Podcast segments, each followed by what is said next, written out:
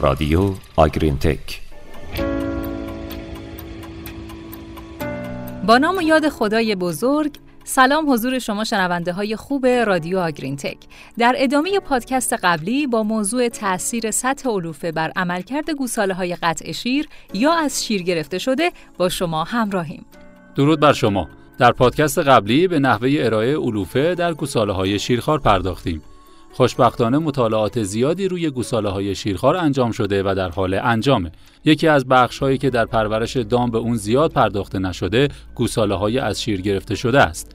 متاسفانه چه در دامداری ها و چه در کارهای تحقیقاتی به این دام ها توجه زیادی نشده. یکی از نکاتی که می‌تونه درباره این گوساله ها مورد توجه قرار بگیره سطح علوفه مصرفیه که چه میزان از علوفه ها باعث بهبود عملکرد دام پس از قطع شیر میشه. در این پادکست می‌خوایم به ارزیابی سطح مناسب علوفه مصرفی در این گوساله ها بپردازیم. عموما در گوساله های شیرخوار سطح علوفه بین 5 تا 15 درصد در نظر گرفته میشه که این موضوع اغلب بر اساس نوع علوفه مشخص میشه. هنریش در سال 2013 گفت که پرورش تلیسه ها دومین یا سومین بخش هزینه بر یک دامداریه.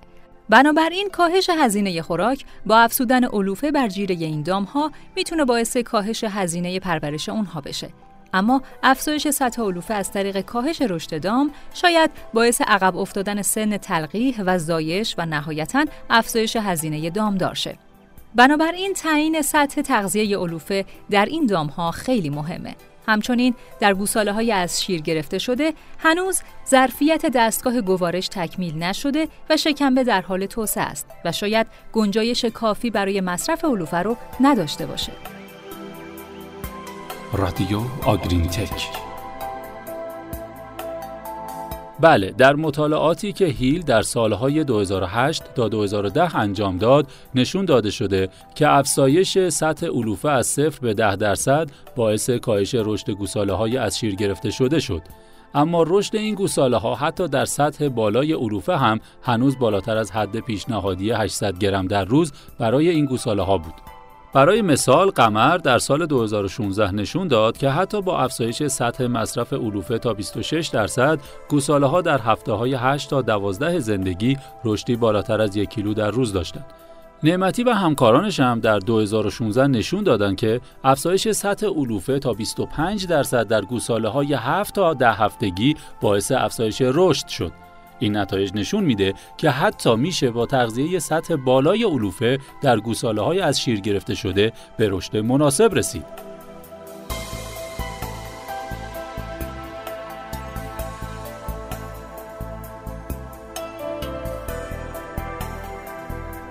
اما نکته قابل توجه اینه که در این مطالعات علوفه با کنسانتره کاملا مخلوط شده بود و از طرف دیگه اندازه ذرات علوفه به شدت کم و کاملا آسیاب شده بود.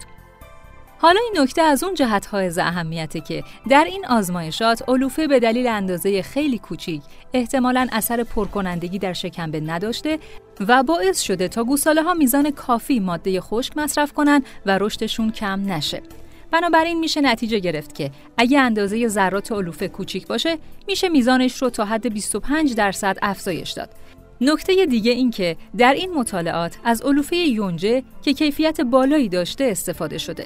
حالا سوالی که مطرح میشه اینه که آیا استفاده از علوفه با اندازه قطعات متوسط یا بزرگ و با کیفیت متوسط یا پایین که در بسیاری از دامداری ها رایجه چه تأثیری بر رشد گوساله های از شیر گرفته شده داره و آیا میشه اون رو هم تا سطح 25 درصد استفاده کرد؟ سوها آگرین تک بله برای پاسخ به این سوال میچل و هینریش سال 2020 مطالعی با موضوع تعیین تاثیر افزایش سطح علوفه گراس بر عملکرد گوساله‌های از شیر گرفته شده انجام دادند. در این مطالعه 45 گوساله هولشتاین به یکی از سجیره مخلوط با 10, 17.5 یا 25 درصد علوفه گراس اختصاص داده شدند. این گوساله ها پس از قطع شیر در 6 هفتگی از هفته 7 تا 16 مورد مطالعه قرار گرفتند. از سن 7 تا 9 هفتگی جیره ها شامل استارتر بافدار و علوفه گراس درشت خرد شده به صورت دسترسی آزاد بود و از سن 9 هفتگی به بعد خوراک به صورت کاملا مخلوط تغذیه شد. در این مطالعه علوفه گراس جایگزین ذرت و کنجاله سویا شد. این جایگزینی باعث کاهش سطح نشاسته و افزایش میزان فیبر با افزایش سطح علوفه شد. البته سطح پروتئین و انرژی بین جیره ها یکسان بود.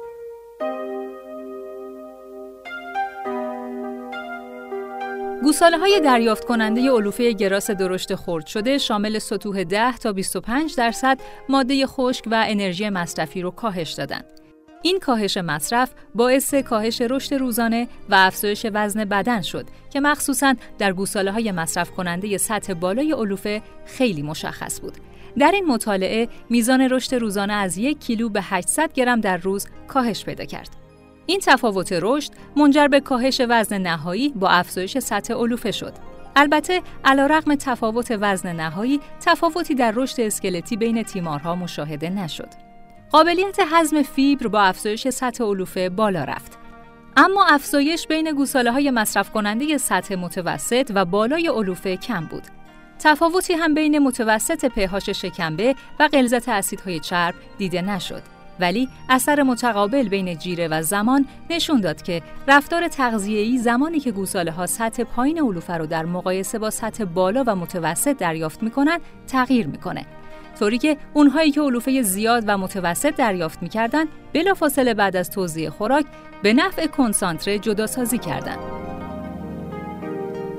صدای رادیو آگرینتک این موضوع توسط اثر متقابل جیره با زمان برای میزان استات و بوتیرات خودشو بیشتر نشون داد که بلافاصله بعد از توزیع خوراک با علوفه بالا و متوسط به گوساله ها استات کاهش یافت و بوتیرات افزایش یافت.